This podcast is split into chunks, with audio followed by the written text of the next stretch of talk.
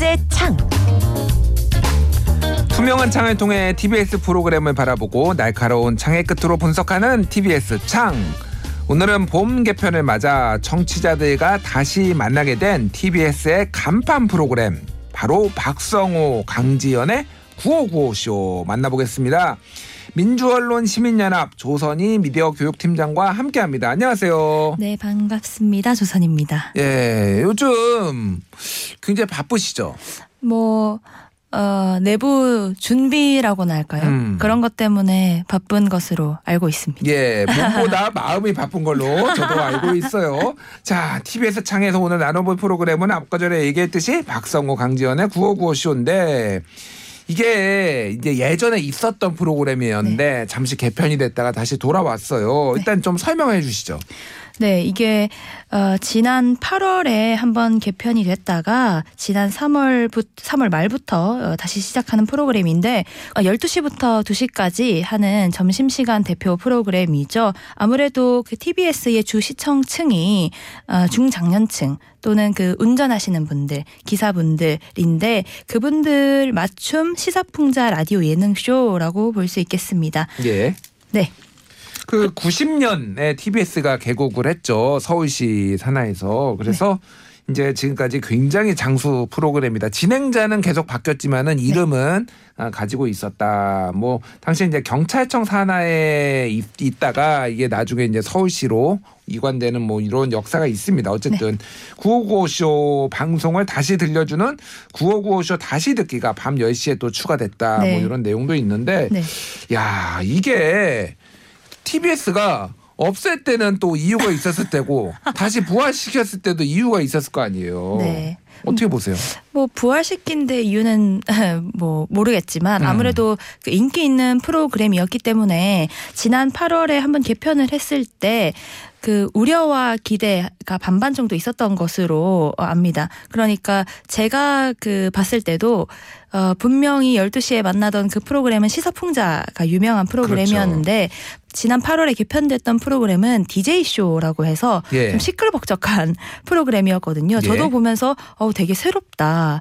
어 시끄럽다. 음. 이런 그 생각을 했는데 아무래도 그 기대와 어 우려 를좀 생각해서 이번 3월 개편에서 좀 박성호 씨와 강지연 아나운서로 새롭게 좀 바꿔본 게 아닌가 생각이 들고 음. 저는 뭐 개인적으로 어, 그 라디오 재방송이 좀 특별한 부분이라고 생각이 됐어요. 예, 예. 어, 아까 말씀드린 것처럼 12시부터 2시까지 하는 점심시간 어, 프로그램인데 어, 밤 10시부터 12시까지 편성을 해서 재방송을 들어주고 있거든요. 예. 그런데 이 라디오 재방송이라는 게 예전에 이게 팬덤이 잘 형성된 케이팝 아이돌 문화에서는 도대체 라디오는 재방송을 언제 하냐? 라고 오. 하면서 되게 그 요청이 좀 있었어요. 예. 그러니까 지금이야 유튜브 등으로 비 VOD나 클립 같은 걸로 다시 볼 수 있지만 라디오는 재방송을 한다라는 개념이 좀 낯설잖아요. 음.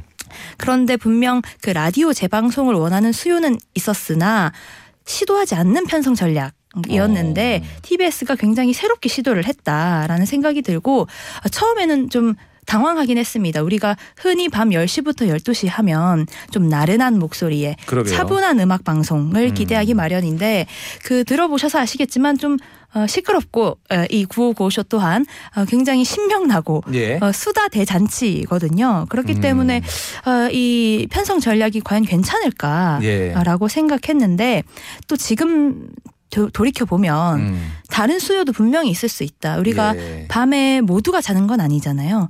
어, 뭐 대리운전 기사님이라든지 화물 운송해 주시는 기사님들 등의 경우에는 어, 그 시간대에 졸음 운전을 피할 수 있는 그런 라디오 프로그램이 매우 필요하셨을 것이라고 생각되는데 그런 틈새를 잘 파고든 게 아닌가 하는 생각이 들어서 이 955쇼의 주 청취층에서는 굉장히 반가워하지 않을까? 라는 생각이 들었습니다. 그렇군요. 이거를 이제 네. 또 재방송을 다른 프로그램도 아니고 이 프로그램을 했다라는 거는 어쨌든 이거를 간판으로 내세우겠다. 네. 이런 좀 의지를 보, 보인, 보인 거라고 볼 수 있지 않을까요? 네, 그렇죠. 저는 이제 전략이라고 생각을 했는데 흔히 이제 재방이라고 하면 예. 어, 아무래도 그 재방 비율 같은 거에 대해서 방송통신위원회가 어, 지적하는 부분이기도 합니다. 너무 그 재방 비율이 높은 경우들의 음. 경우에는 그런데 이제 아까 말씀드린 것처럼 라- 라디오 재방송의 경우에는 좀 그 빈도가 낮고 또 이번에 뭐 비용 문제도 고려했겠지만 왜 955쇼인가? 를 다시 생각해 봤을 땐 예. 분명히 그러한 편성 전략 밤 10시에도 주무시지 못하는 분들이 있을 것이다. 그 틈새를 노린 전략이다라고 또 새롭게 평가할 수 있지도 않을까라고 음. 생각을 해봅니다. 그렇군요.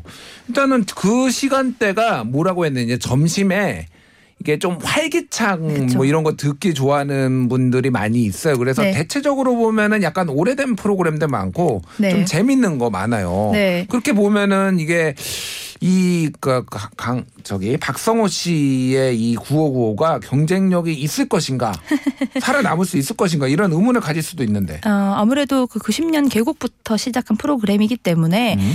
어, 한 3주 정도 들어보니 기존 시청층들이 있더라고요. 어. 어, 돌아왔다. 약간 예. 집토끼가 돌아온 것처럼 아, 싱글벙글 쇼 갔다가 돌아왔습니다. 이런 그 시청자 사연들이 많더라고요. 예. 그렇기 때문에 아무래도 어, 원하는 수요가 분명히 있었을 것 같고 음.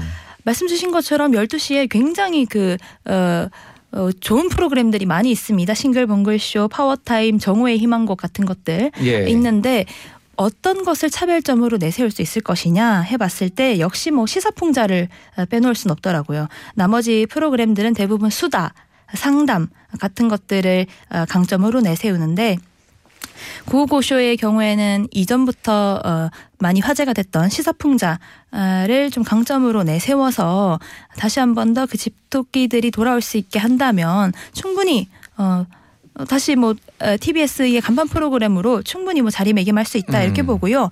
물론 그러기 위해서 중요한 게 출연자분들의 그 연기력과 꽁트 대본이 예. 중요해 보이더라고요. 한 3주 정도 봤을 때는 아직까지는 무리가 없다 라고 생각되는데 아 무리가 없어요? 괴- 저는 물 흐르듯이 갑니까? 원래 박성호 씨가 약간 무리수 던지는 분들로 유명한데.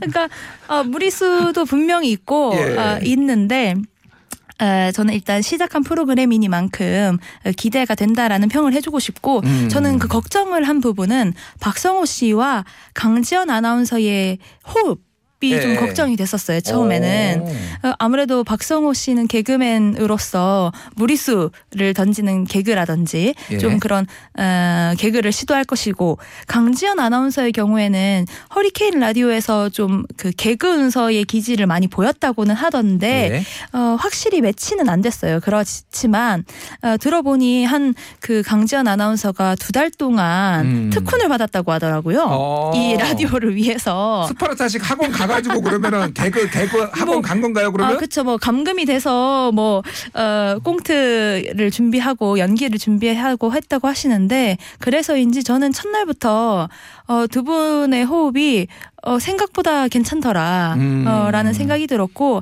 아, 그 강지연 아나운서의, 어, 별명이 개그운서라고. 개그 은서. 네, 개그우먼과 아나운서의 합성어인데, 예. 개그운서라는 별명이 되게 잘 어울릴 만큼 어, 자신을 내려놓고 음. 어, 해주시는 모습에서 아, 약간 애잔하기도 하면서 그런 모습을 좀 시청자분들이 청취자분들이 좀 잘 봐주시지 않을까 그런 생각이 예, 들었습니다. 우리 제작진이 열정과 재능이 넘치는 아나운서라고 막 이렇게 네. 자기네 회사 사람이라고 좋게 얘기해요. 또. 내부에서도 그런 평가가 있었기 때문에 TBS의 많은 아나운서 분들 중에 강지연 아나운서를 뽑은 것이라고 생각을 하거든요. 그렇군요. 네네. 근데 예전에 이제 박 어, 저기 배칠수 씨하고 네. 그때 누구였죠? 전영미, 전영미 씨. 네, 두 분이 할 때도 약간 굉장히 오래된 부부처럼 재밌었잖아요. 네. 이, 이 박성호 요 두 분은 뭐 뭐라고 해야 될까? 요 호흡을 말씀하셨는데 좀 어떤 차별점이 있을까요? 음, 약간 부부라고 하기엔 두 분이 실제로 나이 차가 예. 나는 것으로 알고 있기 때문에 음. 부부 케미는 조금 더 지켜봐야 할 것 같고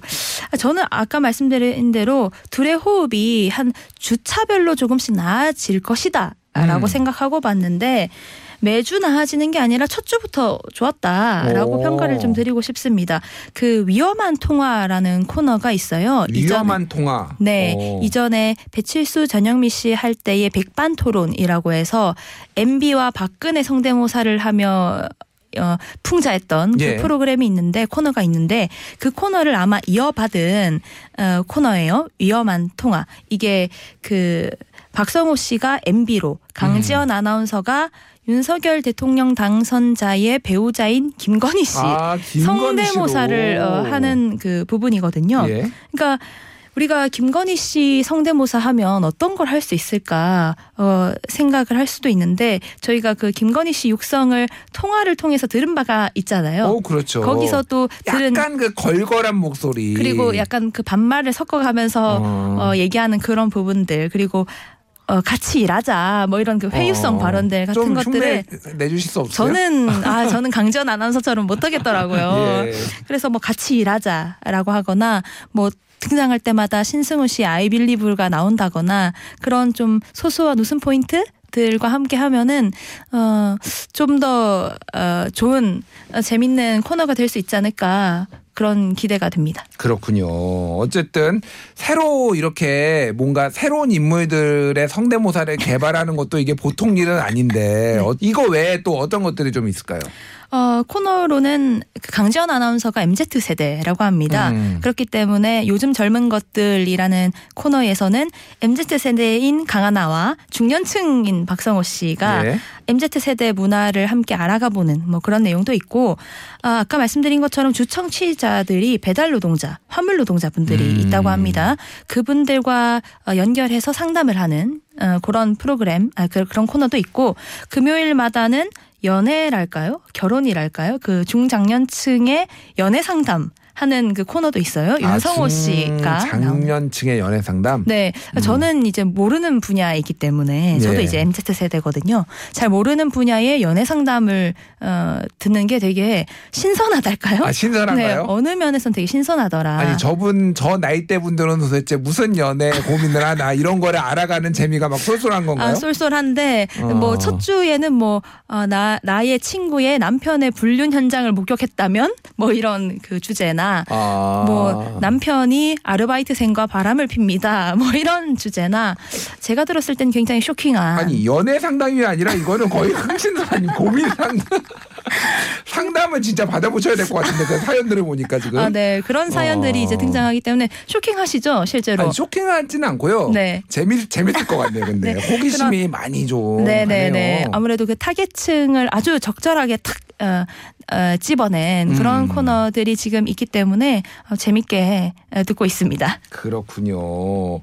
자 그런 것중 이런 다양한 코너들 중에서 특히 우리 팀장님의 귀를 사로잡은 거는 방금 역시 그 연애 상담인가요? 아니면 아, 그 연애 상담이 사실 뭐 저에게는 큰 그 도움이 되진 않기 때문에 예. 어, 그건 패스하고 음. 저는 그냥 우스갯소리로 대중문화를 좋아해서 선곡의 제왕이라는 코너를 좀 재밌게 듣고 있습니다. 선곡의 제왕. 네, 이게 선곡을 어, 강지연 아나운서와 여기에 등장하는 어, 기자님이 계신데 음악 전문 기자님이 둘이서 선곡 대결을 펼치는 아, 그런 코너거든요. 그런데 이게 좀 배틀. 네, 어이없어요. 아. 네. 뭐 예를 들면 이런 거예요. 뭐 제작진이 백지영 씨의 총 맞은 것처럼을 이렇게 딱 제시를 하면 예. 뭐 이런 식으로 이제 선곡을 해주는 겁니다. 음. 총 맞은 것처럼 총 맞은 것처럼은 BTS를 제작한 방시혁 씨가 작사와 작곡을 했다. 네. 총에 안 맞으려면 어떻게 해야 되나? 방탄조끼를 입어야 된다. 예. 그래서 방탄소년단 노래를 추천하겠다. 뭐 이런 아. 말도 안 되는 식의 그러니까. 그런 그 선곡 배틀을 마치 논리적인 것처럼 두 분이서 하시고 거기서 또 박성호 씨가 아주 적절한 뭐 어, 드립들을 날려주시면서 진행을 하는데 음. 그래서 좀 어, 요즘 같은 세상에 어, 고민도 많이 되고 이 도대체 세상이 어떻게 될 건가 예. 한국 사회가 지금 어, 어떻게 돌아갈 건가 되게 고민이 많이 되는데 너무 걱정하지 마세요. 순리대로 다 잘 될 거예요. 잘 될 거죠? 예. 네 아무튼 그런데 아무 걱정 없이 들을 수 있는 어, 그런 음. 코너라서 전 재밌게 듣고 있습니다. 알겠습니다. 자, 다시 돌아온 9595쇼. 이제 앞으로 아직 3주밖에 안 됐고 앞으로 이제 이게 또 장수하기를 바라는 분들이 많을 텐데 이런 부분이 좀 아쉽다. 이런 부분을 개선했으면 좋겠다. 있다면 어떤 걸까요? 아, 뭐 3주 된 프로그램이라서 아쉬움보다는 기대되는 점 위주로 말하는 게 좋을 것 같은데 제작진분들도 고심하는 것 같아요. 돌아온 청취자들을 어떻게 하면 사로잡을 수 있을까? 예. 아무래도 그 화요일 코너를 많이 고민하시는 것 같더라고요. 지금 음. 한 3주 됐는데 매주 바뀌었습니다. 아 코너가 계속 바뀌었어요. 네. 아까 말씀드린 뭐 선곡의 제왕이나 예. 윤성호 씨가 등장하는 그 연애 상담 그 코너는 이제 계속 가는 것 같은데 화요일 코너가 3주 내내 바뀌고 있어요. 음. 그렇기 때문에 아, 뭐 자리를 잡는데 좀 시간이 걸리겠군요. 네, 이게 어떤 그 코너를 할 것인가 걱정하실 것 같은데 아무래도 주 청취층이 중장년층이다 보니까 요즘 뭐 레트로가 부활한다고 하는데 예. 레트로에 맞춰서 좀 중장년층 노래를 알아본다거나 음. 뭐 청취자 맞춤 코너를 좀 준비해 보시면 어떨까. 예. 지금 매주 화요일마다 그 약간 수다를 위한 코너들을 했다가 실패하신 예. 것 같거든요. 음. 네, 그래서 타겟층을 한 번 더 돌아보는 코너를 준비해 보시면 어떨까 하는 조언을 드려봅니다. 알겠습니다. 오늘 이야기 여기서 정리할게요. 민활련의 조선이 미디어 교육팀장과 함께했습니다. 감사합니다. 네, 감사합니다.